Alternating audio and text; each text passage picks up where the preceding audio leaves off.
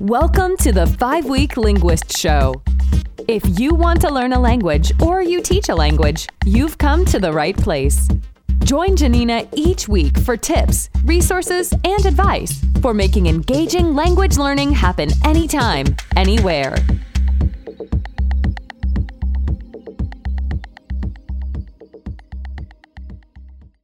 Welcome to the Five Week Linguist Show. Um, we're talking over these five weeks all about more fun, more low and no prep fun in the language classroom. And this five weeks, we're going to talk about games. And I wanted to share with you a few physical tools, mostly physical tools, that can turn any kind of rote boring activity, necessary though, these necessary activities that we do, into something really fun. So the very first one I want to talk about is just a simple koosh ball. So a koosh ball, of course, just a little, you know, stretchy little, stretchy little ball that you can throw around. You throw it around, everyone has to say something, whatever that means that day, right? Everyone has to ask a question, everyone has to answer a question it's fun because it gets us moving, it adds some activity, and it's just a fun way to, to add to your activities. Any any rote stuff that you want to do.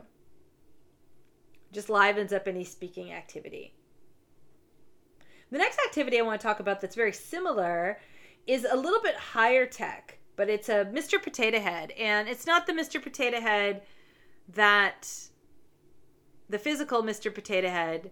Actually, it is a physical Mr. Potato Head, not the one that you put together, but this one has a little, you know, music inside. And basically, you pass it around and you do the same thing, you know. So maybe if the hot potato lands on you, you ask three questions, you answer three questions, you say three things. Whatever is fitting into your whatever you're doing at that time, right? Again, it's it's movement, it's fun, it it keeps everybody put some suspense in there. The next activity that I wanted to talk about is called pass it. So so you know, koosh the koosh ball you can throw around with whatever activity you're doing, asking and answering questions, vocabulary, verbs, whatever you're doing. The Mr. Potato Head everyone's passing around and you're again asking and answering questions. You know with both of these activities i've got you know i've got lots of visuals. It really depends on what we're doing but it's really adaptable. You can really make it work and make it fun with with any activity. And my guess is that people will ask you to play it quite a bit. It's just silly and fun um, but you're getting a lot of serious study and practice in there. So the next one's called Pass It. So if you've got any, you know, physical items, and they can even be drawings, and we talked we talked last week about, you know, flashcards and visuals. It can be those that you use here without the target language, without the words on them. And it's sort of like musical chairs where you pass it around and you can put in to the left, to the right, whatever. And when it stops, they have to say what it is so it's again fun and a great way to, to practice that vocabulary. The next thing are you know any games with little buzzers. One of the ones I really love is called Quizillion and it's it lights up into uh, like a green ball and and I usually you know would recommend using that to um you know, to, to, inspire talking about the future, for example. But they have these little things that you can click in saying when you want to answer a question. So it's really quite fun.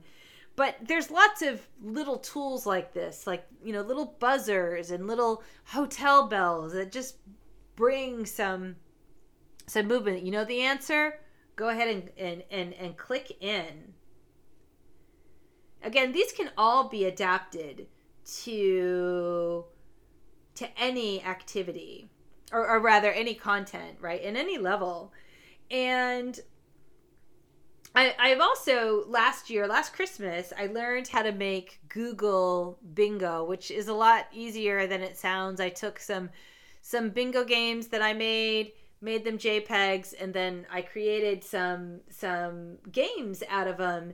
And I think this is um, a lot of fun because you can play this wherever. It's it's you know playing bingo wherever. You don't have to actually be in a class. So if you're doing anything remote that's a fun that's a fun way to to play bingo. Now if you have any whiteboards any whiteboards that people can can write on and paper works for this too that's fine that's that's that's low tech but i just find the the whiteboards are just a lot more fun. Um, questions and answers or pictionary drawing things and if you're in a situation where you're teaching you know online drawing and, and sticking it up to the camera it's really really quite fun. Now what i really like to do with these games is create sort of a a game night.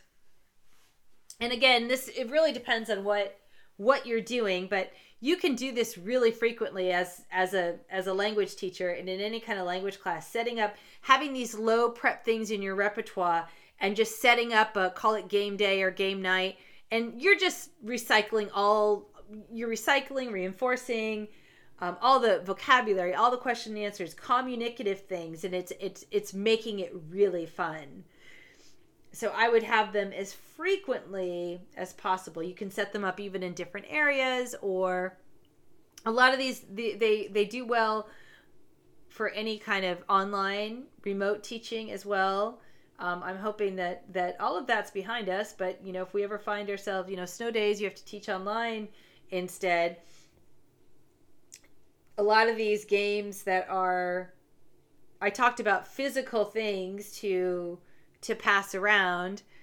Anything that's Q&A, right? You can write in the chat box or respond or draw and put up to the the camera. They're all they're all really low prep way to add fun to that rote practice that's so essential. Well, I hope you found these activities useful until next time. Thank you for listening to the Five Week Linguist Show with Janina Klimas. Join us each week here and visit us at reallifelanguage.com slash reallifelanguageblog for more resources for learning and teaching languages.